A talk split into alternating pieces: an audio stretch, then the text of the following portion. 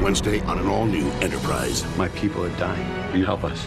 Before there was a prime directive, the fate of millions weighed on a captain's conscience. I believe your compassion for these people is affecting your judgment. My compassion guides my judgment. An all-new Enterprise.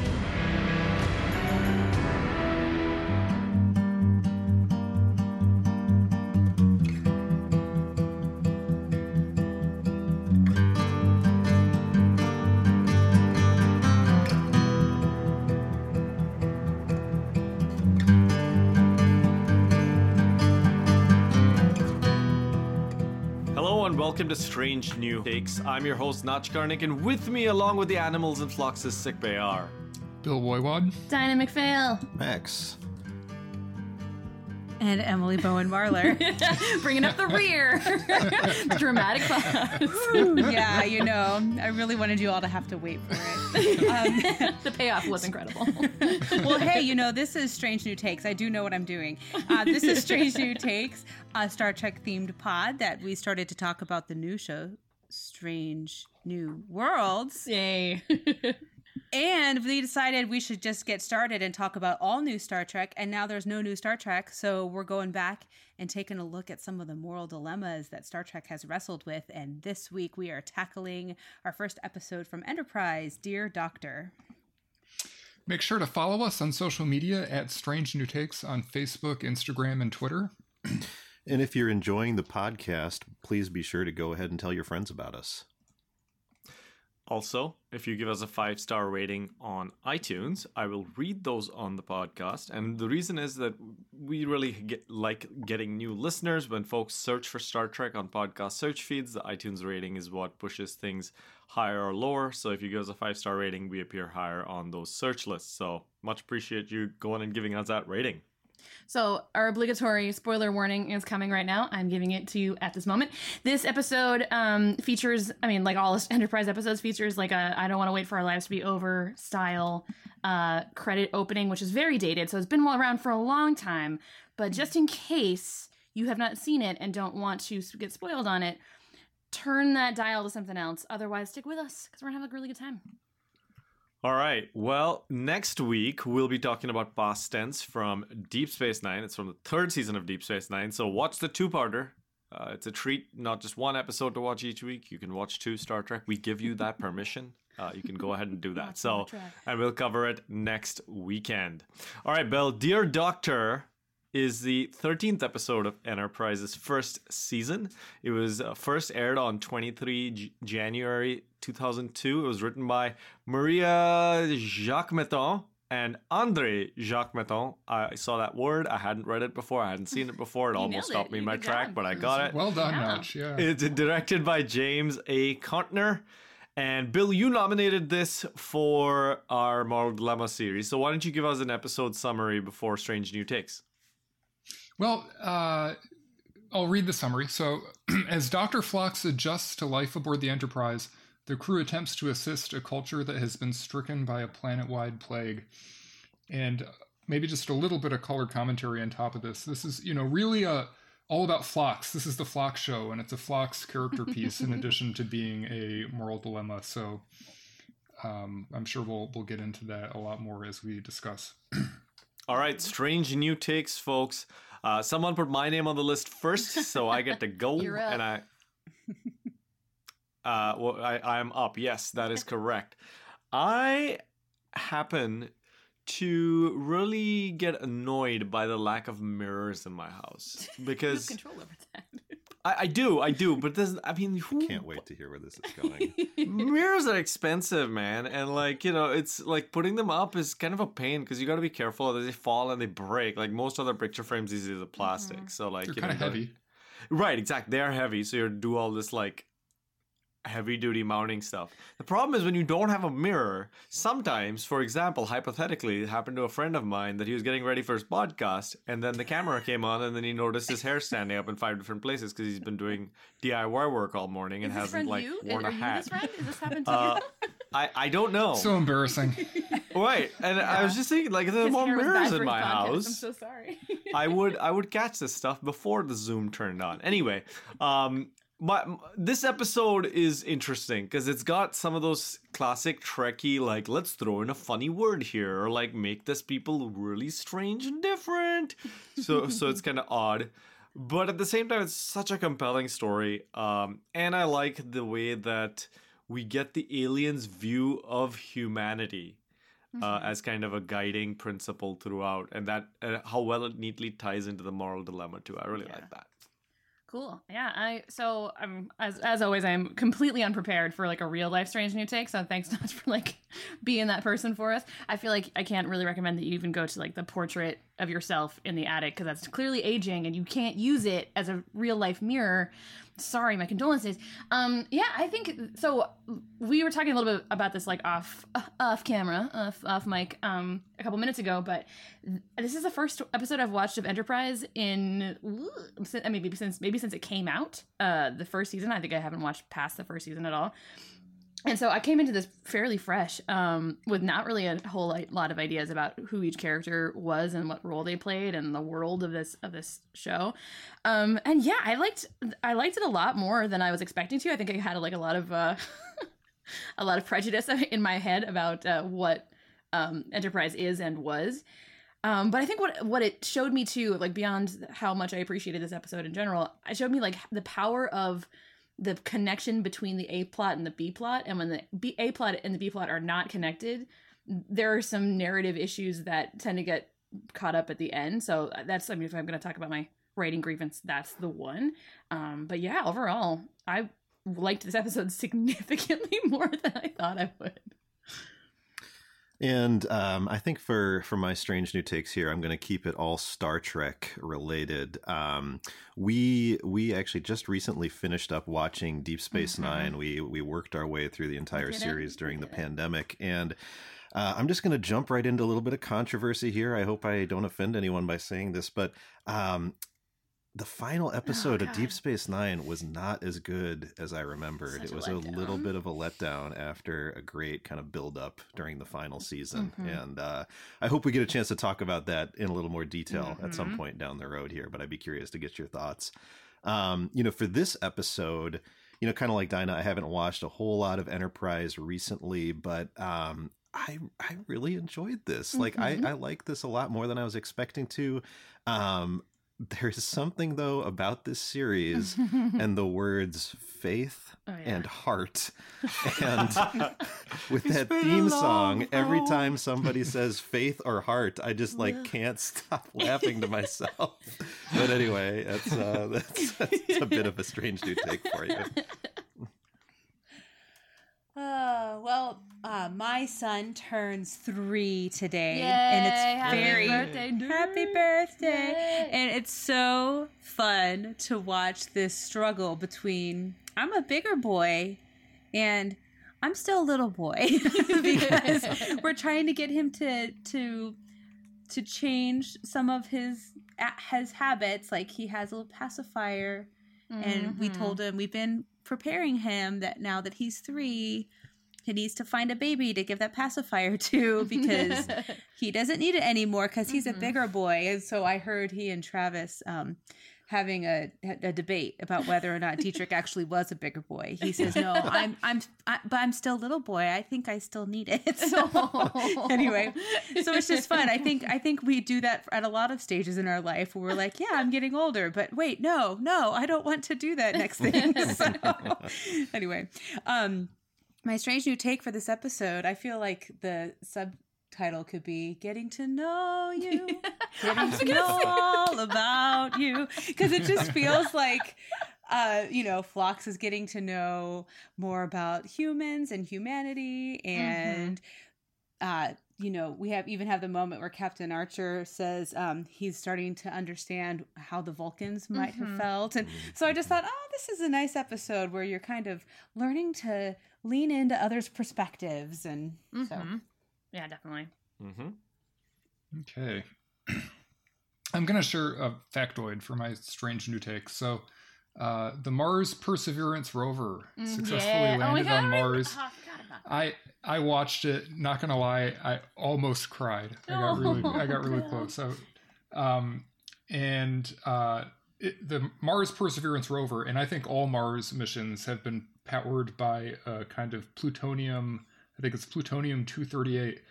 That was they stopped making it in the eighties, and so there's only there there's like hardly any left. Like there's enough left to do like one or two more missions, and then oh that's my it. God. Yeah. Can we make more? I mean, it's possible, but there's no infrastructure like- to, like to do it. Yeah. fuel Get the dilithium ready. Gotta do it. Right. Kryptos. Um, in terms in terms of this episode, I mean, I, I would echo what Dinah said. I I thought it was charming. I really enjoyed it, um, Mhm. and I really like the Phlox character. And I, Mhm. hopefully, we can get into this during the discussion. But it's interesting to contrast Phlox with um, like Data and, and Spock and those characters that are supposed to be kind of a mirror for humanity with with Data and Spock and, and how it's Right. approached differently. And, and also, I think thinking about the Denobulans and the way they're presented is v- really interesting when you compare it with other alien species. So, yeah, I, th- I thought it was great. I thought it was a lot of fun. Yeah. Someday we can talk a little bit more about Enterprise because I feel like Enterprise also has like a couple of those characters because that's also basically why T'Pol is there. Well, Right. she's there for mm-hmm. other reasons too, unfortunately. But yes, I mean that is her like a lot of her Vulcan characteristic is being mm-hmm. kind of this antagonist to the human desire for exploration. But anyway, I'm getting into the Mhm. discussion now, which I said I wouldn't do. So let's let's move on. Bill, you picked, I think, a, a real cracker for us with moral dilemmas. Uh, so how do you want us to, to talk about them? Like, what what what what, what to you is uh, is the core question at the heart of this uh, episode, or are there several core questions? Well, I think that the core moral dilemma is like, should they have saved the Valakians Mm-hmm. or, or not, or did they do the right thing? Mm-hmm. So I would offer that up. What do you guys think? Ugh. So I'm, I'm, I'm going to stall a little bit, but I'm, I will get there. But I thought it was interesting about this episode in, con- in contrast to other moral dilemma episodes that we've done so that we've done so far. Usually, what happens is like what whoever is the focus of the episode is the person who's really presented with the moral dilemma.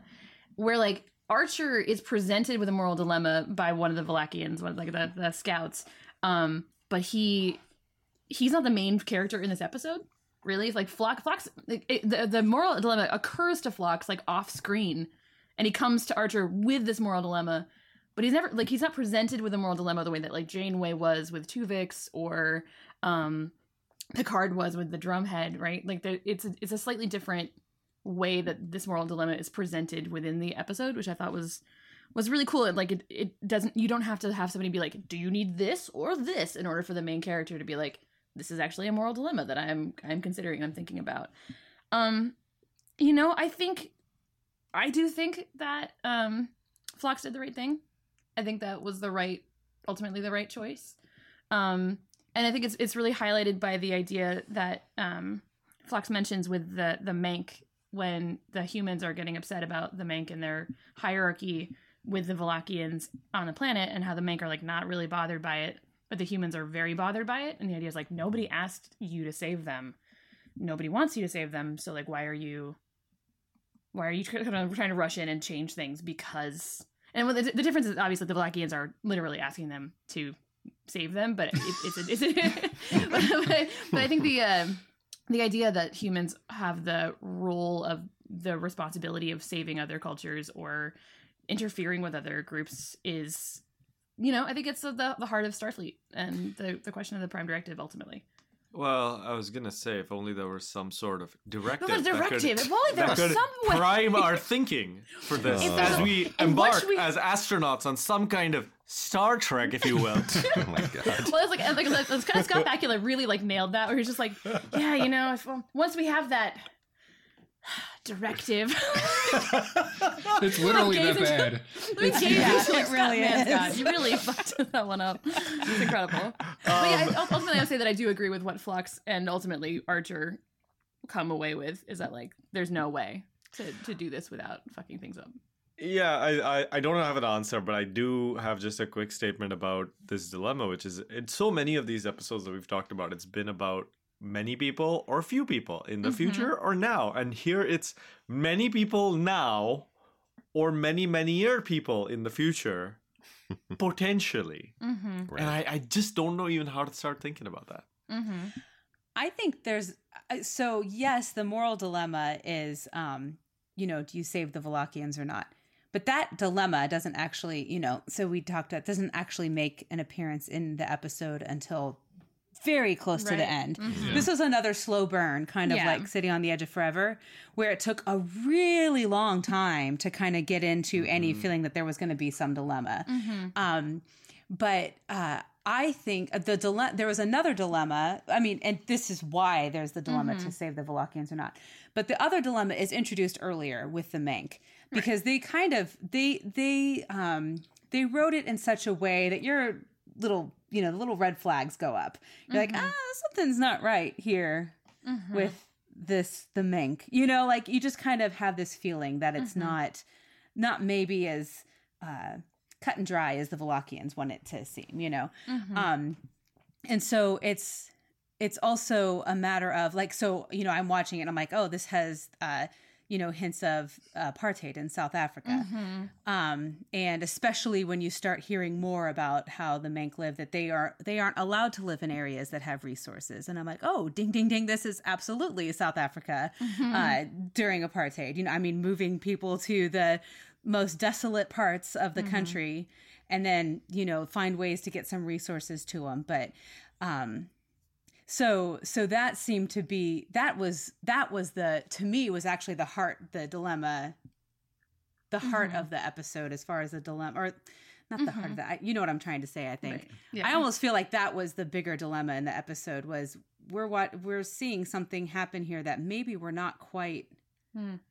we're not quite sure that this should be happening. And and i found interesting that Phlox had one view of it when he was with the two human crew people. Like, so he was with. Um, I'm I'm so bad that I cannot remember people whose names Hoshi are, and who are not the main character. Well, I know Hoshi. Okay, what was the other one? Cutler. Cutler. Cutler. Thank you. I had to write could them all down, so I was like, the I don't know who these people are. Yeah, the peripheral characters, I never remember their names. Um, so Hoshi and Cutler, when he was with them, he seemed to think it was strange that they were finding compassion and side, you know, really wanting to to see the Menk as the underdog and kind of wanted to address that, right? But then when Phlox takes the big moral dilemma of the mm-hmm. episode to Captain Archer, Phlox is the one who is feeling like the Menk are the ones he needs to be fighting for. Whereas back at the camp, I'm mm-hmm. sorry, but Phlox kind of had the uh the tone of oh but they're happy slaves. Like hmm. like it kind of felt that way. Like oh they don't seem to be unhappy with what they're doing. They seem to be okay with their lot in life. So why should we why mm. should we do anything to address that? You know why do we want to change anything? They all seem perfectly happy. They seem to coexist. So i found that interesting that Phlox had one he had one perspective and i mm. don't know if that meant that cutler and hoshi changed his mind like mm. spending more time with them uh changed him but he was really wanting to fight for the the Menk, I think, when he ultimately presented the dilemma to Archer. Yeah, I, I agree with you. That struck me too. Um, and I think it was one of those things where, you know, while watching it, not really thinking about it too hard, I was kind of like, okay, yeah, this this is making sense. This is fine. But then I think after the fact, I was kind of like, wait a minute. He was just saying something completely different when they were on the planet. And I feel like you know, I, I don't think anything in terms of like, you know, the writing or the explanation was kind of egregious there, but I think there could have been more done to to flesh sort of his train of thought out. What I think maybe is the the the, the distinction, and I'm, this is like conjecture because I've literally just thought about this because you, you guys literally just brought it up, but um, is that I think Phlox is very much not convinced that intervention needs to happen all the time, like human intervention. Like the, the thing about like he notices um humans like Archer and Hoshi and Cutler are very um concerned about like what their moral responsibility is and how they should intervene in certain situations in order to fulfill that moral responsibility. And it's it seems like Cutler's uh, the Phlox's um stance on it so far seems to be more like your maybe your moral responsibility is to never intervene. So like with the with the Mank, he's like, why? Who asked you to intervene with? The, like, what Mank asked you to intervene with this? So why are you thinking about intervening? And then for the Valakians, it's like, well, if you don't intervene, this thing will happen, and then the Mank will be, you know, the natural successors on the planet. Like, so you shouldn't intervene. It's it's less about like what you should be doing and more about like what you should not be doing. maybe Well, you know uh, I, maybe I mean maybe it's a convenient distinction, but that's that seems to be like the the through line between both of those in Mhm. those parts of the flip flop is like you're it's not your responsibility to to change anything. It's actually your responsibility to not change things. Well, and I think I think as part of that also is that he it, it takes him some time to process what he's seeing in the genomes, right? Like how they're evolving, and like he, Mm. he sees that there's going to be this shift and in in what the who the Mank are as a species. I think for me it brought up some questions about um and and really good questions about how we see who is a sentient person Mm. versus an animal, uh draft animals for example, um and and or pets. And it's it's kind of interesting, right? They've got four two hands, two legs, a face and Star Trek alien face makeup. And so they're people, right? Like Mhm. obviously they're people. They speak. Um but could we I mean at what point does I mean we we have the convenience on this planet of being the only species uh of bipeds walking around that talks. so it's kind of easy for us to categorize that at that angle and say like okay, it's fine I keep my dog in my house. I create my dog uh you know at night or I don't let my cat out of the house, uh, you know, and we make up things like cats domesticated themselves. They're quite happy. I mean, they're fine eating dry kibble every day uh, and whining at me at five o'clock. It's fine. My cat's been whining at me for food for hours. It's okay, right? Like it's just a cat.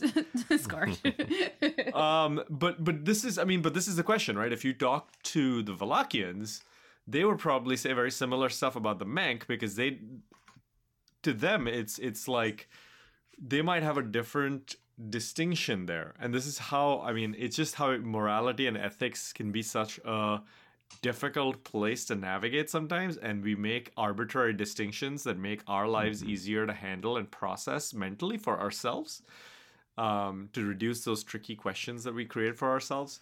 And so so that that's something that like this whole Mank Valakian thing brings up for me. And it's it's beautifully done in this episode. Because I think the other thing about it is that there's no like the Mank guy doesn't like suddenly become Shakespeare and start eloquently speaking in English and like explaining his people's troubles and like they seem it, i think there is the idea that he that they're content and that we have these hints of intelligence so Right. i think it the episode doesn't clearly push us into one camp or the other I think what's interesting. So, I mean, this is a side. This is an interesting part of this episode. Is that like, obviously, this is the beginning of universal translator technology, and Hoshi is still working really hard on calibrating things. But she's able to translate the Valakians very easily, and with the Mank, she's never able to translate with u- using the universal translator. So she's like using her like English to Mank dictionary on her like recorder, but she's not able to like actually can like speed up or um, smooth over the process of communication. And I think that that adds to the idea of the Manker, like, oh, we're seeing some signs of intelligence from these people. Like they have a full language and they have a full culture, uh, but, like because the commu- the communication is difficult for between them, the Mank and Starfleet, and then also the Mank and the Valakians. The idea of the Mank as like being a subspecies or being like a lesser creature, lesser being is like perpetuated because the Valakians are able to tell us in you know Star Trek English, ah, they're they're lesser people, and because like we can't tra- we can't communicate with them, like okay, yeah, sure, I see it. You know, I think it's, it's an interesting. It's like one culture reporting on another culture to a third culture, and then the third culture having to translate what that means for them emotionally and sociologically too. I, you know, I, I think that's an appropriate read, obviously, but I, I also think the writers are trying to push the idea that there is some actual like that there there's something going on grid that is actually there because Phlox says that they've made huge strides. I forget exactly what he says, but he, basically he says that they have evolved their evolution as a species as the Menk has sped up, which is why he he when he comes to Archer and they argue and I think the was it the mess hall or wherever it was, he basically says that because this disease is occurring to the Valakians, the Menk's evolution as a species has also sped up. So their hmm. their physiology is changing. Hmm. And so I think this is that same core question of how we interpret Star Trek versus what the writers want us to to mm-hmm. to take on. And so the way I went was that there is actually some actual like issue here um, of of comprehension um, and and physiology. But again, this is one of those things. Again, it's it's like I think this is one of those ethical things. Like, is it like what difference do all of these distinctions make? Right at the end mm. of the day, like that I'm talking about, like they're mank. Like they're why should any of these like lines that I'm drawing and say this is you know smart and this is not like why should that matter? Mm. Yeah. Well, that and you know, but that matters. It's so interesting. It was so interesting to me to hear Archer trying to work through um the dilemma there with Phlox. Mm-hmm. Because I'm everything Archer was saying, I was like, "Oh, dude, you sound like a terrible person right now." Like, like I was it's like, oh, but the Valakians, they're so evolved. He he yeah. did not say these exact words, but right. this is how it felt. The Valakians are so evolved, and look, they have all these shiny things. Shouldn't we do all we can to save them? Because the Menk, they just live in these camps, and so I mean, who knows if the Menk are really capable of doing this amazing thing and making these shiny buildings? So that's how it felt when he mm-hmm. was talking. Like it, like he just he was going to favor the ones that looked the most like him mm-hmm. that uh, had you know seemed more seemed the most capable of achieving the things that humanity has achieved um mm-hmm. and uh and the the human women in the episode were that was not how where there and and that was Captain Archer's compassion, right? Because mm-hmm. because the Valakians were desperate to be saved. They were desperate to find a cure for yeah. this. And so that's what was where his compassion was being moved. But with Hoshi and Cutler, it, their compassion was being moved by what they saw as oppression happening of the Mank. And so I just and I mean and ultimately Archer, you know, chose the way I kind of felt he should have. Mm-hmm. But um but it was anyway. I just found it. I was kind of unsure how I felt about Archer's process in there. Anyway, mm-hmm. I, so um, as a quick aside, I love that scene that that I think you're referring to where um, you've got Archer kind of sitting alone in the mess hall, stewing on all this, and it looks at first like he's drinking whiskey like a badass, but then he gets up and refills his glass, and it's iced tea, and it's just like, what the hell? What kind of psycho like sits alone at night drinking iced tea, trying to solve this moral dilemma? I need more tea. But I, I need more tannin. So, switching gears here, I do want to weigh in on this moral dilemma mm-hmm. real quick though, because I feel like I haven't given my my take here, yeah. and um, I'm I'm gonna plant my flag and say that they made the wrong decision Ooh. here. Um, and I, the reason I say that is because, and and Notch, I think you're spot on. You know, um, I think the the way we evaluate this decision always comes down to some kind of arbitrary distinction. But I think the the distinction that I'm seeing and that I think is important here is. Um, the frame of reference that they're using to sort of judge mm-hmm. the the morality of the decision is um, on the planetary scale. Mm-hmm. So they're saying like on this planet we have kind of this setup and we have these two species and within that context we think that you know these people are going to evolve and they're going to overtake these other people but i i think that you know really we should be looking um, if we are going to take sort of that evolutionary perspective, we should be taking a broader view of this and not just be thinking about what's happening on one planet, right? Because, like, you know, who knows what either one of these species are going to go out and, and do on other planets and the ways that they might interact with others mm-hmm. in the mm-hmm. future. And I think that in, you know, in Star Trek, we also have a long history of, you know, in, in medical emergencies tending to the Romulans, the Klingons, mm-hmm. the Borg, you know, species that are, I would say, kind of more warlike and more oppressive um, than than the folks that we see here. Mm-hmm. And it's always seemed like that is, um, you know, an important tenet of kind of the the Federation mission. You know, when you come across someone in distress uh, in a medical emergency, you help them, um, regardless of whether they're your your enemy or your ally. And lastly, I, I'll just say that you know I think we're also really kind of dealing with hypotheticals here. Yeah. And I think that, mm-hmm. you know, when mm-hmm. you're saying um, this could happen, you know, 1000s of mm-hmm. years in the future, um, that's great. But I think, I think it's probably more important to deal with the practical realities of what we know is happening right now. Mm-hmm. Yeah, that's fair. I, I, I do also want to point out one thing about the discussion of racism, which is that it is absolutely an applicable moral dilemma here, but it shouldn't really influence the decision of whether to give the medicine because the appropriate penalty for being racist is not slowly having your species die out with a uh, genetic disorder over 200 years right? Like that's i mean that's that's that's a that's a pretty heavy thing to say like we're gonna let your entire species which has existed for thousands of years Right. die because of that. Now i mean it's so i feel like yes that that that that, that question of compassion and intervention is a big one and it's so it's i mean there's so many episodes of starfleet on the prime directive maybe we could even do just a prime directive uh, series on those but here i think there is also the question of like is there something that that you know the the the medicine question Mm. um I think Max, you really hit it on the head, which is that it, when it comes down to me, is the hypothetical. I just don't, I don't know how to make sense of it. Um, and and yeah, Yeah, it does. It does kind of make me wish that the that Phlox wasn't just like, yeah, I actually did invent the cure. I found it. You know, as opposed to like this would take actually years for me to to figure out, and I don't think we we are responsible for sticking around for years. Like, I do wish that within the episode it wasn't like, ah, you know, I found this really. It was easy to find, and I did it. Did it myself with my own two hands, and so I could solve everyone's problems right now. You know, there's a little bit of like that convenience, like very like I have all the tools. But I'm Bill, not you haven't. use it.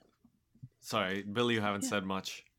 Yeah, um, I think that the um, the thing about the Menk for me, like as I was watching the episode, I kind of thought like, oh, okay, this is going to be it. They'll be oppressed, and then it'll be should they save them or not, and um, and I felt like that was almost a red herring or like a, you know. They they Sideline. juked around that, and then they introduced like the larger issue. But I think it is it, it is relevant, right? It's supposed to leave you with this kind of greasy feeling like okay something feels kind of weird about this um, and it speaks to the prime directive which is the overarching issue here right and then um, you know i think as dinah as you said i think Phlox's position is actually consistent if you view it that way about being non-interventionist and like within universe we are you know led to believe or, or led to conclude that they did the right thing right they basically um, Mhm. you know, foresaw what the prime directive would would become later on and acted in that way. But I, Max, I, I mean, I I kind of agree with you. I think the prime directive is kind of stupid or simplistic. That's why Picard violates it nine all times. the time. That- yeah, yeah.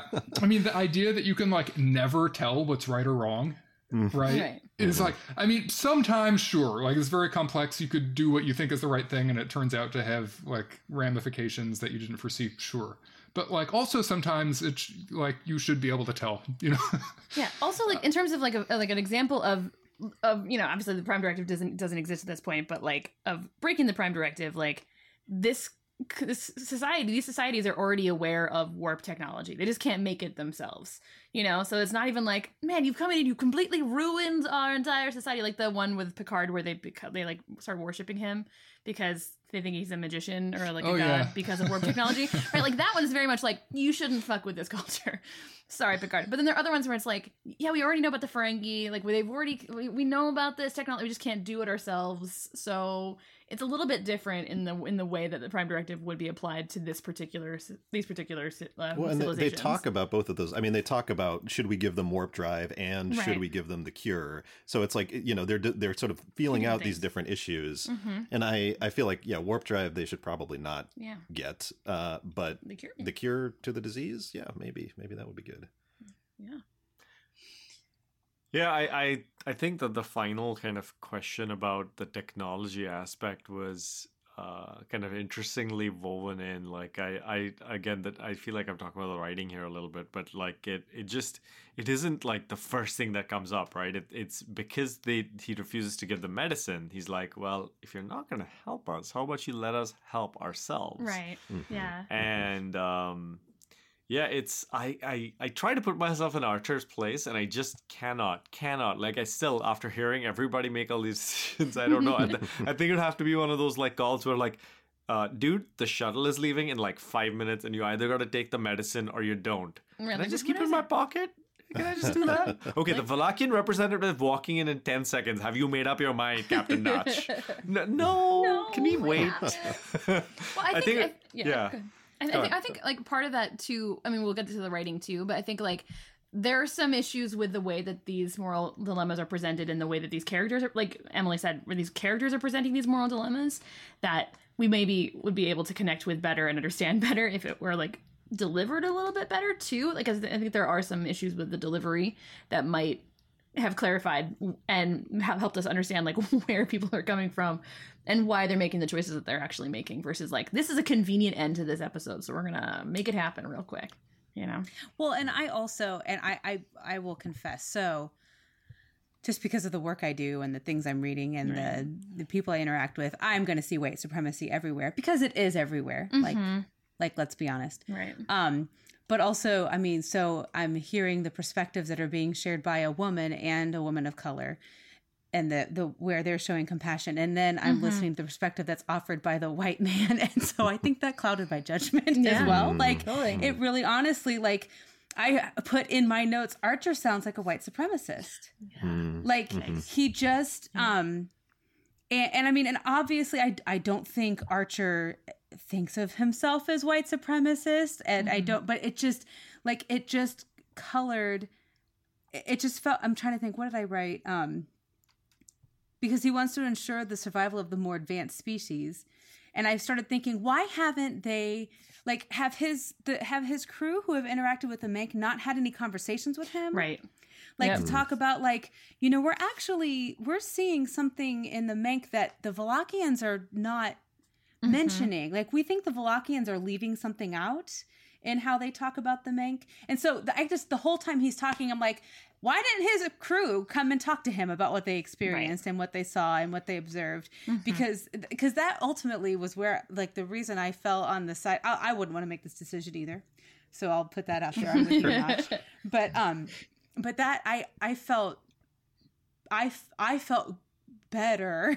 it would either decision was terrible um, about this decision because the decision that he ultimately made because um, it just it seemed to me and it seemed like Phlox was presenting this view that the Menk had been very suppressed by the presence of the Valakians. Mm. And surely there's some way and and they, they tried to make a case at the beginning of the episode that two sentient species coexisting on a planet is a very rare thing, right? Having them, you know, evolve together and have them both still be uh, somewhat, you know, if not one, if not both dominant, but coexisting. Mm-hmm. Um, and so they kind of allude to the fact that this is unusual. So clearly one of them's going to have to die out, right? They kind of set the stage for that.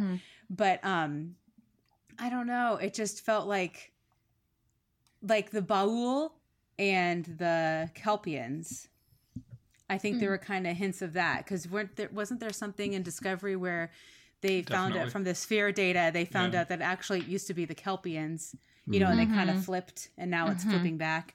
But um anyway, so I, there were kind of there seemed to be hints of that for me as well, mm-hmm. and I just thought it would be so interesting to see what happened with the Menk if they weren't relegated to resource poor areas yeah. Mm-hmm. um in totally. you know on the continent. If if they actually were given access to the same i mean you know we want to talk about people you know you take a look at um at test scores and prison Right. population and all this stuff if someone's just looking at that data they'll be like oh well clearly people of color blah blah blah blah blah well mm-hmm. no why don't we have a conversation about the way resources have been continually mm-hmm. robbed from people of color mm-hmm. you know and so I, I think that's also I, I just can't I cannot watch anything without that informing Totally. what I'm watching. Yeah. So absolutely Yeah.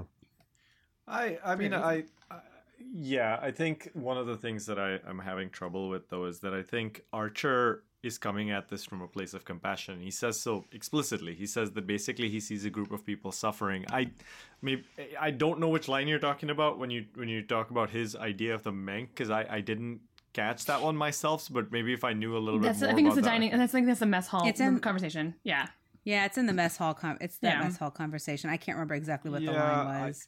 Right. I'm I'm and I'm reading that scene right now and it's um but it's it's one of those things where I think the the fundamental fight here is I think between two ideas of compassion. Do you alleviate a suffering for a group of people that are suffering now or do you try to um allow a group of people that have been oppressed to find their way out from under that oppression through a natural process. The interesting thing is we don't consider option three, which is Right. letting those folks out from under the oppression ourselves, right? Like that is never even part of the question. And I think for me, I I I I think that that is what makes this such an interesting not the lack of the third option, but the other two is is such an interesting episode to consider is because I think you can find people who would call I mean, we have people on this episode of this podcast who have called both options the compassionate correct choice. And I think I think that is to me that is so quintessentially Star Trek uh, in in its difficulty. I, I I appreciate what the writers were able to do with this episode as a result of that. Um, are there other aspects of the moral dilemma that we want to talk about before we take a break and come back with other stuff? Yeah. All right. Uh, let's do that. Let's take a break. We'll come back with story and writing, characters and characterizations, memorable moments, and trivia. Even if I could find one, I'm not sure it would be ethical. Ethical. We'd be interfering with an evolutionary process that has been going on for thousands of years. Every time you treat an illness, you're interfering. That's what doctors do. You're forgetting about the Menk. What about the Menk? I've been studying their genome as well, and I've seen evidence of increasing intelligence. Motor skills, linguistic abilities, unlike the Valakians, they appear to be in the process of an evolutionary awakening. It may take millennia. But the Menk have the potential to become the dominant species on this planet. And that won't happen as long as the Valakians are around. If the Menk are to flourish, they need an opportunity to survive on their own. Well, what are you suggesting? We choose? One species over the other? All I'm saying is that we let nature make the choice. The hell with nature. You're a doctor. You have a moral obligation to help people who are suffering. I'm also a scientist, and I'm obligated to consider the larger issues. 35,000 years ago, your species coexisted with other humanoids, isn't that correct? Go ahead. What if an alien race had interfered and given the Neanderthals an evolutionary advantage? Fortunately for you, they didn't. I appreciate your perspective on all of this. But we're talking about something that might happen. Might happen thousands of years from now. They've asked for our help. I am not prepared to walk away based on a theory. Evolution is more than a theory. It is a fundamental scientific principle. Forgive me for saying so. But I believe your compassion for these people is affecting your judgment. My compassion guides my judgment. Welcome back to Strange New Takes. We're talking about Dear Doctor from Enterprise, and we are now going to talk a little bit about story and writing, which I've already been doing before this section came up. I feel like that's all I'm Pro tip: to We're say. always talking about story and writing. So Well, but it's most it's mostly like because I couldn't make up the decision to actually say anything useful about like which place I'd fall in the moral dilemma. So it's just like the writing is great though. Like isn't it just so good? yeah. So um yeah, I, I I think we gotta talk about the the way that this episode was also framed mm-hmm. um mm-hmm. Mm-hmm. through through Phlox's narration. this felt a lot like in the pale moonlight to me um in a way that like you know it has this framing device of the letter and it feels it doesn't feel art like inauthentic. Like obviously for in the pale Moon- moonlight captain's logs exist and they've existed for a long time so it's not like i created this cool new captain's log to give you this narration style and then we get this long established um, pen palship between Phlox and Captain uh, Dr. Jeremy or whatever his name is. Um, Lucas, thank you, thank you. That was one I was I did not have. Um, and so that was really cool. And what I really liked about the the way that he wrote this letter or this letter was framed is that throughout the episode he was like, "I meant to send you this letter. I didn't finish it, so I'm gonna add more to it." And so it like it made sense that it wasn't just like this letter is a very long letter and spanning a very long amount of time. It's like I've been intending to finish this, but I can't because I'm thinking more stuff and sending it to you. And so I thought I really appreciated it as a framing device for the episode because it follows his thoughts and follows his own growth with his the things that he's um, focusing on. And I thought it was really well done. Often I don't like those that style of um, episode writing, but I really really liked it this time. I, I agree. I, I, I thought it was great. And um, the other episode that it reminded me a lot of was Data's Day Oh, from yeah. Next Generation, um, where it had a little bit. I mean, you know, that that's more of a comedic episode, I guess I would Yeah. say. But this had touches of that. You know, Mhm. Phlox kind of. Um, learning what it's like to interact with humans you know what is it like to be in a relationship how do i tell if this person likes me Yeah. um, kind of addressing some of these um, lighter questions while he's also grappling with the moral Mhm. dilemma Totally. Yeah, it's a, it's a pretty elegant way to have him just be an observer. Also, Mhm. I mean, he's a participant also, but um, and I we'll get into this more later. But I really I really like the way they approach Phlox here, and I think it is unique in Star Trek because Phlox does not have like a complex about becoming more human Mhm. or or proving how Vulcan he is or whatever. He's he's just like who he is, and he's just kind of Yeah. like you know immersed in this weird community or that's weird Mhm. to him, right? Uh, and yeah, I, I I just I thought it was very effective and, and fun. I think Phlox is basically Neelix done right. Yes, yes, I mean, let's He's be not he's not a predator or anything. Yeah, it's good. Ah, yeah, and less cartoony. yeah. yeah. Neelix and is such a cartoon. it's it's interesting how they've made Denobulans such a different species than humans, while at the same Mhm. time making Phlox say some stuff. I think, particularly in this episode, that like is very human, right? He's like, evolution is not a theory, Captain. It is a fundamental scientific truth. Like he says that, like, like almost like turns to the camera. like, Just need, need everyone to know. What think is, uh, well, sorry, to, to- to go off of that, um, Notch, like, usually with these kinds of characters or these kinds of species, it's like very, very logical and you're always logical and there's nothing about you that's weird. Like, and then, um, like, you hear a lot about their mating habits and how much of like an absolute raucous, murderous bacchanal it is. And you're like, what? You, you, sir, you engage in this behavior because I don't see it, which I like that. I like that. It like, like you you you see him as a character and you're like this is my perception of your people as a species because of what i see and then you're like and lots of people die during your mating season and it's a lo- okay all right I, I was confused i am still confused but i accept it you know like there's a range it's not like just one analytical mind it's there's a lot of things going on there this Yeah. might be the most subtle episode in terms of Enterprise approaching sex Yeah. and like writing about it. anyway, I, I just I really like it. I I know I'm skipping ahead in the notes here, but the Denobulans, I mean just what you said, like they're they have no kind of overriding theme. Like they're Mhm. not like logical or obsessed with honor or whatever. They're actually just like people, Mhm. right but Yeah. weird. You know, and they, they do all these like interesting, like oh yeah, I just sleep once a year for a week. right it's like Or, my, you my, know- my life is so much more interesting than a movie and you're like who's who, what is your life like Yeah, yeah. That's not what life is constant like. sex, just like All constant. the time. Murderous sex. I but I I I, th- I think it's more realistic and a little bit more deep than just mm-hmm. having them be mm-hmm. like logic, logic, logic, or whatever it is. It's less less of a caricature.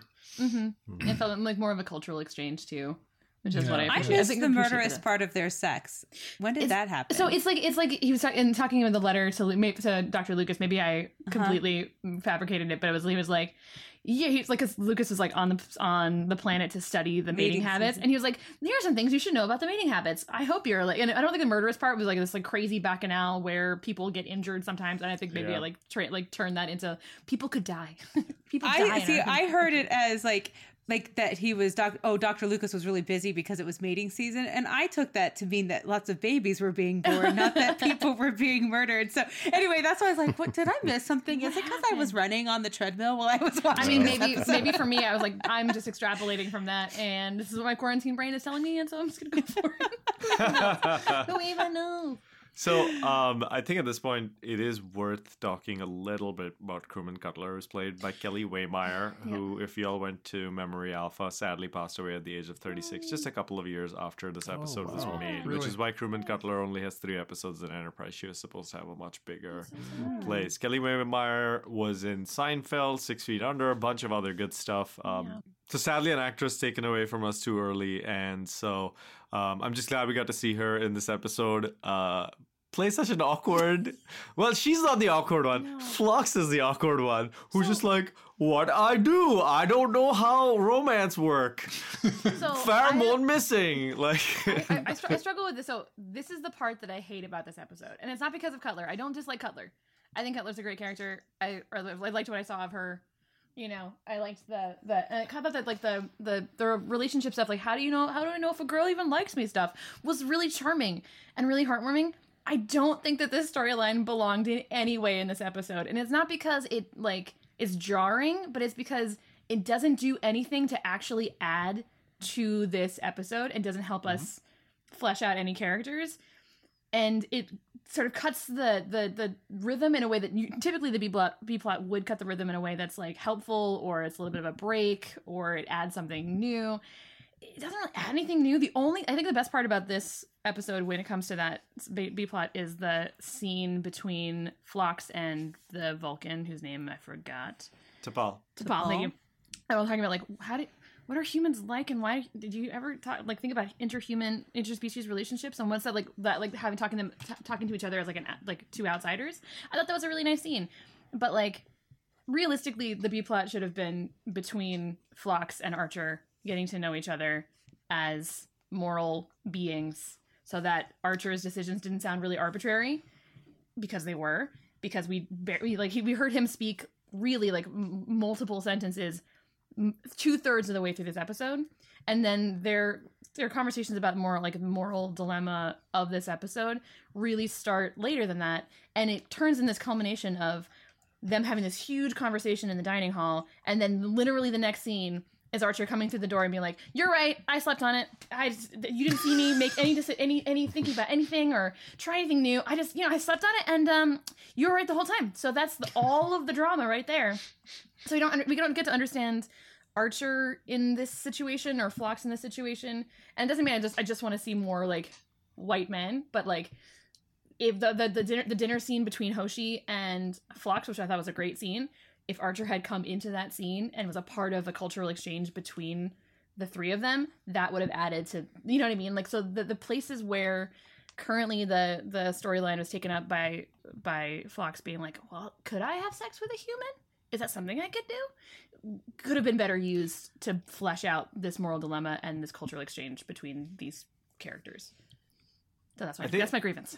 I, I think the place that they, they meet, and I, I agree, it was kind of like it didn't really add to the. I, I agree with your point that it broke up the rhythm. I think what the, maybe the writers were trying to do was that it was showing how little Phlox knew about mm-hmm. human nature. Yeah. And so it was, but again, it was kind of like this. I, I can see the writer like coming up with this, writing the first scene or the little bit of stuff that establishes that, and then being like, "This is fun. I'm gonna write more of this," and then throwing more of it in there. Um, yeah, and I also the other thing I think about is if there might be something else that comes through if we've been watching the series. Like maybe this is part of the the overarching series establishing something different for Phlox rather than be- it being part of this episode. The, the funny thing is that I don't think it does because I don't think this goes anywhere. I think Cutler's in two other episodes, as I said before, um, but I don't think like this Cutler. Phlox Well, romance. I mean, is was a it big going plot. to? Like, did did she pass away before it got to No, that point? this was I think her first appearance, if I'm not mistaken. Mm-hmm. So, uh, but I, I don't. I, I do think what what does show up again is the Denobulan mating stuff, like it and his Mm-hmm. because one of yeah, the writers Phlox's wives like show that. up. That's, and Well- comes on to Trip. A- Enterprise, anybody, a- all of like anything relating to like TNA and sex and whatever is like As Trip. Yeah. Mhm. Um, but anyway, so so I, I do wonder if, if if we were watching it in context, if we Mm. might find the rhythm a little less jarring. Mm-hmm. But I don't I don't know if that's true. Well, I also found that it was just so strange to me that she was clearly coming on to him. Yeah. And then when he said, "So were you um Right. interested in pursuing it. Oh, oh no, no, I just want to be friends. Bull, that's Bullshit. baloney. Bullshit. Like that is not you did Right. not just want to be friends.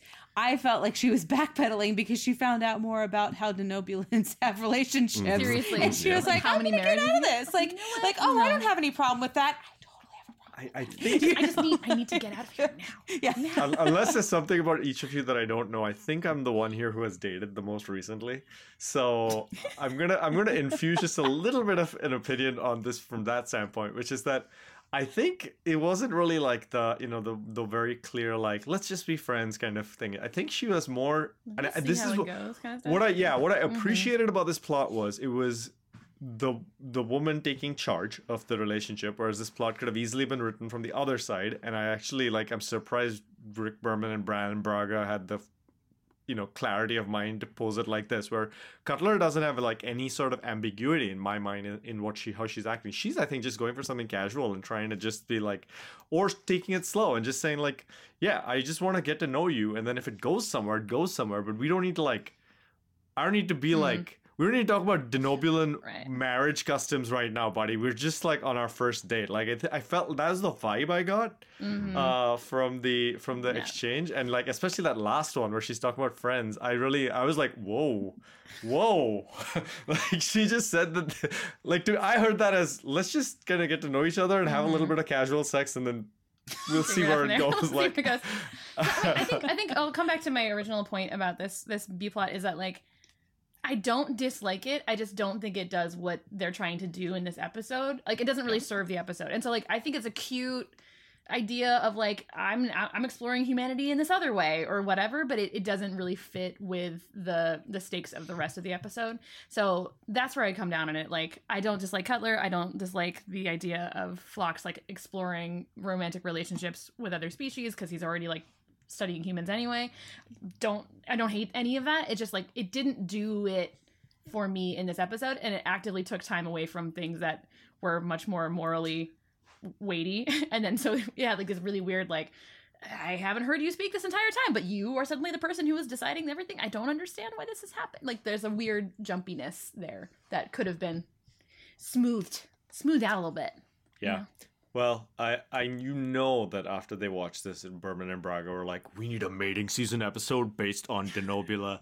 Everybody gets gel. I mean, I feel like a lot of people would be like, I, I am from Denobula and I love the mating season. It is my very favorite season. I'm a Denobulan and, and, all, and, all- and all like cons and stuff. I mean, I, I, I watched Carbon Creek after watching this episode because uh, me and my partner were just enjoying it, and so we were like, and it is there. Carbon Creek spoiler has an egregious uh, amount of uh, sexualization in one scene that really, I think, talk about something that breaks up the rhythm. Yeah. They have a character changing behind a sheet, and it's like.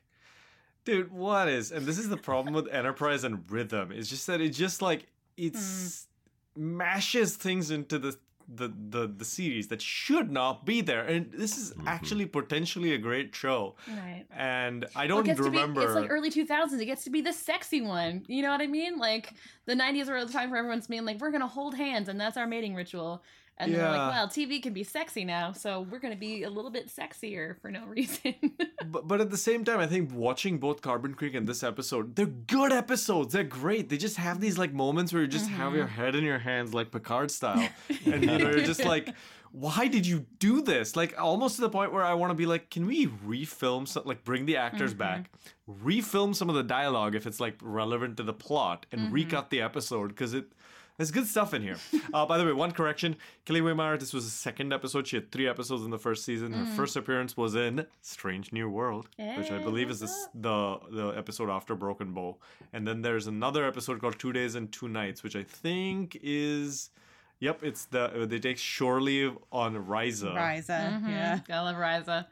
So I Uh, want to talk about a little bit about Hoshi though, and the exploration of the Universal Translator and all of the work that she does. Because I, I mean, first of all, incredible that uh, that was kept in. I mean, really highlighted in this episode of like her working on and calibrating the Universal Translator, but also like even with the Universal Translator technology, she, she's still trying to learn Denobulan fluently too, and invest in a relationship a friendship and like getting to know another species because we know that that's sort of at the very beginning of its life in Starfleet, right? Mm-hmm. Like humans talking to and becoming friends with non-humans is sort of new and maybe shaky.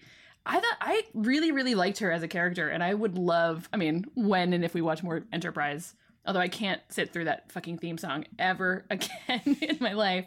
Um, I would love to see more about her because I thought that that the, her, the the attention that they paid to her and her role was really, really well done, and I really liked it. Yeah, I, I love the scene with her and Phlox in the mess hall. Mm-hmm. Mm-hmm. Um, it seemed really authentic to me. I mean, what I don't know. I'm, uh-huh. I'm assuming most of us have studied a foreign language at, Yeah. at some point, and it, I just thought it was cute and endearing and a lot of fun. Yeah. Mm-hmm. Definitely. Yeah, I think I I'm trying to remember now. It's been a while since I watched Enterprise all the way through twice, and I think Hoshi is one of those characters who has a really strong premise, but like, the, I'm not sure how much they do with her. She Yeah. gets some really cool stuff in the Mirror universe. She becomes the Empress. Uh, spoiler alert. But uh, Does every Asian character go to the mirror universe and get cooler? Is that what happens in in Star Trek? Because I'm seeing like Georgiou does that, right? And then uh, Kim becomes an imposter from the mirror universe, right? And then we have is that what- is that just what happens with Asian characters on Star Trek? I, I don't know. Hmm. Uh, I think Sulu has like a dagger and fights someone. That's true. right. so, um, Notch, I was just gonna say that what you just said applies to like every character on Enterprise. Perhaps most egregiously to poor Travis Mayweather, who Right. Yeah. Does Tra- Travis, I think Travis and Hoshi are are developed less than some of the others, um, and so I wonder it- why that could be. Hmm. right, What's Hmm. unique about those two? what is what is right. it? Oh man. Th- they probably had anti decon scene writers in their contract, right? Rick Berman. Um, anyway, uh, but yeah, it's it's it's kind of um, it's kind of sad, but yeah, there there's like you're saying, Dan, a great great premise on that. I think that's some of the charm of early Enterprise, in my opinion, is some of these like, how did we get to Mm-hmm. the later stuff? Like, it wasn't just like they one day they popped into the Enterprise and the Galaxy class ship soared away, and then the Right. next 400 years was all the same. We had to learn, and of course, not the whole. I want a directive of some sort. like, it's not all that obvious directive. If only there was. but but it, it is it is nice seeing a less developed Starfleet. Um, Yeah. and I I, think- I enjoy that. I mean, we were watching it, and uh, like I think the the first uh, scene on the bridge where like she has to look into like a periscope to see if there are any life signs on a ship or whatever. I was like, I see why people were pissed about Discovery. like I understand the design of Discovery for a lot of people. I feel like this is what Enterprise is. People are like, ah, we're gonna go back before this point. You're like, nice. I get why the light up, glowy, 3D modular thing probably pissed some people off. And, like it doesn't bother me, but I see why it would definitely bother people who were coming at it from like a, a, a timeline point of view. Yeah, it's it's. I mean, they, they clearly went for the submarine feel, right? Totally. With, with Enterprise, like it's it's basically you're you're in a Ohio class submarine, and I. I really, I think someday we really just need to do an enterprise focused episode. Maybe we'll do the third season or something, and at the end of it, Mhm. we can just talk about enterprise for a while. Because it's, I feel like that show gets so much hate, and of course, as I've been piling on some of my own in this episode, like it is, there are some egregious things about it, but much like we were talking about last week with TOS and some of the stuff that you just have to kind of shut out of your head because it, it Mhm. otherwise it, it gets too much. I think with Enterprise, if you're able to do that, you get some really great payoff. There are some truly great, like quintessentially Star Trek things about that show. Uh, the theme song is not one of them. uh, that uh, that really shine through if you give it that time of Mhm. day. And um, Yeah. I, I've always enjoyed it, to be perfectly honest, just myself. Mm-hmm. But Totally. uh, yeah. Anyway, uh, any any final things that y'all want to talk about? Any trivia or memorable moments? Um, I I love think the, that- the beagle. oh. Sorry, just the, the appearance The of the beagle. beagle. I was like, I forgot about a beagle. I was very excited about I- it, and then you're only a small small part. I think that dog is so beautiful. He's so um, but I, I, you mentioned the, or you don't mention, you have in the notes the Phlox eating the caterpillar. But I was, the thing that I thought that was a really nice setup. The way they open that episode is to show you how primitive medicine Mm-hmm. is compared to original series and after, as far as you know. So I thought that was kind of a clever way for them to show that, you know, with him just going around and Yeah. you know talking to and feeding all of his animals and. Yeah, I, I totally agree. Um, I think kind of along those lines, I, I really appreciated in this episode how much they um, kind of referred to the the context that this story is Mhm. taking place Yeah. in, and you know, referring to like first contact with the Vulcans and drawing all of these parallels between the experience that they're having on this planet. Um, there's just like much more of a sense of sort of like awareness of of history um, than I think we typically see in Star Trek. Like often, I think that Star Trek feels almost like separate Mhm. separated from uh, historical events, but this felt very like grounded in a specific sort of time and place in history. Um, and then just one more quick thing uh, in terms of the writing. I don't know if we've got any Lord of the Rings fans here, but there was just one moment that that caught me where um, Phlox is, you know, talking about how he uh, is going to defer to the captain, and he goes, "Well, he is my captain," and I just wanted him to say, "My king." the way he delivered it was like almost, close almost, yeah, almost right. But incredible. Remind me though, um, when the Valaki in the first the scout um, mentions that he they have had interactions with other warp capable civilizations, he mentions the Ferengi, and remind me because doesn't Archer turn to her name? Who's I forgot her name again. T'Pol. T'Pol. T'Pol, thank you. So I was going to call it T'Pla, and I was like, T'Pla, T'Pla is very, T'Pla is very Qapla'. Qapla'. and it was not that. Um, but uh, so he turns to T'Pol and he goes, "Have you ever heard of them before?" Doesn't she say no? Is that right? She does. Which is incredible. I thought that was an incredible detail of like we because we know that the Ferengi exists, so we know that that's legit. And so for a while, I was like, okay, maybe they're the the part of this is like we can't trust that you actually know warp capable people because we've never heard of these civilizations before. Maybe you're just making it up, kind of stuff. And that obviously it wasn't the way that it went, but I thought that was a really great historical context detail mm-hmm. that kind of just like flashed right past, but it was like chef's kiss. That's awesome. I I wanna really want to find a way to do a series on like terrible episodes like when they introduced the Ferengi in TNG. oh my god, and so I don't know how to do it because like we just be The sitting here talking trash for 60 minutes. Which Oh, and we'd have so to watch the episodes. right, exactly. Just- we could- Seriously, just we could- complain about it for like So the whole. Yeah, that would be We- great. But then We we could do a a watch watch-along, along, I guess. The, the Deep Space That Nine Ferengi thing. Oh, episodes yes. are Oh, amazing, so right? It's just like Yeah. it's night and day between Next incredible. Generation Right. and DS9. I mean, except Profit and Lace, but yeah, that's you know. pretty bad. Yeah, yeah, It's yeah, just fair enough. bad. but but yeah, it's just so funny to me that they thought the Ferengi were gonna be replacements for the Klingons. Anyway, uh, it's la- it makes me laugh. Ridiculous. It's They, ridiculous. they they do show up. The Ferengi do show up in Enterprise and Acquisition because you know Star Trek producers can't leave well enough alone if there's even if there's canon that contradicts something. Much like the Romulans, they show up in Enterprise, um, and nobody sees them because everybody's knocked out. I can't remember now exactly, but it's uh. Anyway, Whatever. so there's a there's a trivia note here that somebody else put in, but I'll read it. Christopher Rydell, who plays the unnamed alien astronaut, is the son of Joanne Linville, who played the Romulan commander in the original series' is The Enterprise Incident. Also, notably, one of Bill's favorite episodes, as he said in last week's episode. yeah, that's Uh, cool. Nice. So, so that did happen. All right, folks. Strange new ratings. Who wants to stick their neck out and give this episode a rating?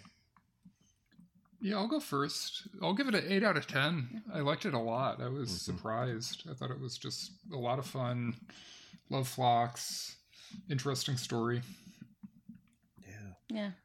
I I agree. Mhm. I I, oh, I I'm gonna go eight point five. I think I All I really enjoyed this episode. Um, Phlox is a great character. We didn't talk much about um I don't know the actor's name, but his performance. I mean Mhm, he he yeah. he kills it. Um, John I I just love his his delivery and his presence on screen. Um, I think he's one of the maybe one of the better doctors we've had on Star Trek. Gosh, I, it's, He's an awesome doctor. yeah, He's he's so he's yeah. amazing. Um, you know, and I, I think the the moral dilemma was was great. You know, Mm-hmm. we had you know as we mentioned, kind of people on both sides of it, which I think is the mark of a a good moral dilemma episode. Um, and you know, I think some of the quibbles we had, or or some folks had, didn't bother me that much. Mhm. Um, you know, the the the romance with Cutler or whatever. Um, you know, I didn't really see it as a full B plot. I, I I thought of it as maybe just like a little flavoring to to kind of break up the heaviness of the moral dilemma that we were dealing with. And so, uh, yeah, I'm gonna go with the 8.5. Mhm. All right. I think I'll go with a. I, I think four four out of five, maybe even a little four plus out of five, because I think this is one of the moral dilemma episodes where, with it, like both decisions were wrong and both decisions were right. Yeah. you know, like I like I feel yeah. like there's a really good there's a really good case to be made for both. Mhm. Um, and so it does feel like like you know I I'm glad that I wasn't Captain Archer and I didn't have to make that call. So that's a good moral dilemma episode. That So was good, yeah. I would say I'm like I'm about an eight out of ten too. I think it was a really I agree it was a really rich moral dilemma that gets richer the more that we know, which I think is really cool. It's kind of like a more layered moral dilemma as we go into the episode. Um, I can't really get past how some of the stuff was a little bit underwritten, or you know, some time was taken up with uh, you know the the side plot that maybe should have been taken up with building a little bit more that would help the actual end of the episode because that that quick turnaround of like I we disagree fundamentally. I've I've slept on it. You're right. like is a little bit much for me. Um, but uh, like, like like the quibbles of, of that aside, I think the episode was really impressive, and I was expecting maybe to hate this episode, and I for sure did not. And so I'm really I'm really excited about that. So eight out of ten for me. Yeah, same. And for all the reasons all of you have already said, so I won't belabor the point. Um, well, with that, remember next week we're gonna watch Past Tense in Deep Space Oh, Bill- Nine, Bill- Bill and gasped. Bill, Bill gasped. has a thing that he wants to add. I, I'm sorry. I just uh, since we're on Enterprise this week, I thought I would share. There's a like I think a, a rumor that Archer that uh, Scott Bakula is going to get cast in one of the new series, Shut up! I saw that too. presumably Oh. in Strange New Worlds. I don't know if it's true or not, but I just thought I would throw that out there. Damn. A- As Archer Admiral or as Archer? somebody else? Presumably, Oh Well, but incredible. remember in Star Trek 2009, Simon Pegg's Yeah, Scotty he mentions yeah. Right. beamed Yeah. Yeah. Admiral Archer's, Archer's prize dog. beagle and Mhm. lost it in transport, which, by the way, very cruel. That's so Uh, sad. I know. Right. So, so we could have Admiral Archer in Strange New Worlds. Oh my Amazing. yeah, Incredible. yeah. That's awesome. We should also have Admiral Tuck. Oh wait, Yeah, listen. Um, maybe the hologram was broken when Riker and Troi went into him. anyway, anyway, well, we'll see. I, I hope that happens. We'll get to talk about it if it happens on that show. Remember again, watch Past Tense next time, uh, before next week's episode. Thank you, Emily. Thank you, Dinah. Thank you, Max. Thank you, Bill, for being here today. I do appreciate y'all. Yeah. Thank Yeah, you, thank you, Nat. Nat. Of course, always. Uh, thank you, Rudy and uh, Adam. I had to think about who they were for a second. Who are those My guys? best friends. I love them so much. I'm just joking, guys. Uh, I hope y'all are having a good time wherever y'all are. Uh, thanks to Jishnu Guha, who wrote our theme. Oh, no, didn't write it. I keep making that mistake. Like, Jishnu Guha is not the same person as John Williams. Um, equally Or- talented, or- though. No, it's not John Williams who wrote that theme anyway. The Klingon theme? Was it No, somebody it's else? uh, Goldsmith. Uh, oh, Jerry Goldsmith. Jerry Goldsmith. We tried to get John Williams, but Yeah, you, just, you just Jishnu wasn't even has the same. for us or something. Jishnu has the same initials as Jerry Goldsmith. Maybe he's Jerry Reborn. So, um, yeah, there we go. Uh, thanks, Jishnu Guha. I do appreciate that you you. recorded our theme music. Uh, thank It's you, dear listener, for being here as well. We appreciate all of the time you spend with us. Uh, we really appreciate y'all. So uh, feel free to write to us on social media if you want. And uh, thanks to the. Uh, Did, did you have one and you're laughing about it, or you did not have one and you're just making shit up right now and you're laughing about it? were, you, were you about to read what's in, what was in the notes? Yeah, I was, and it's last week, so I, I, I'll just Oh, sorry, dude. no, no, no, no, that's okay, that's okay. I, I just want to say uh, special thanks to um, The guy, was- the Menk guy, who organized all of the samples by family and by blood type because he fucking killed it. you crushed it, Menk guy. I mean, sure. I, I was gonna, I was gonna thank Ingrid Bergman for giving such a terrific Incredible. performance Oh. in Tarzan, which I think was the movie that they were watching in Incredible. theater. But anyway, Menk guy's probably more deserving. So there we go. All right, That was- everybody. Sorry, go ahead. I just thought of something else, but it's the end of the episode. We can just- We Why can stick around wait. with us for a little bit This more? is the after credits scene. Wow. It's fine. Shenanigan. no, I just was thinking, God, old Hollywood and the way they used to cast people, it was atrocious. It's bad. It's bad. Anyway, oh, so Anyway. bad. Yeah. All right. Well, with that, dear listener, we'll see you next week. Goodbye. Bye. Bye.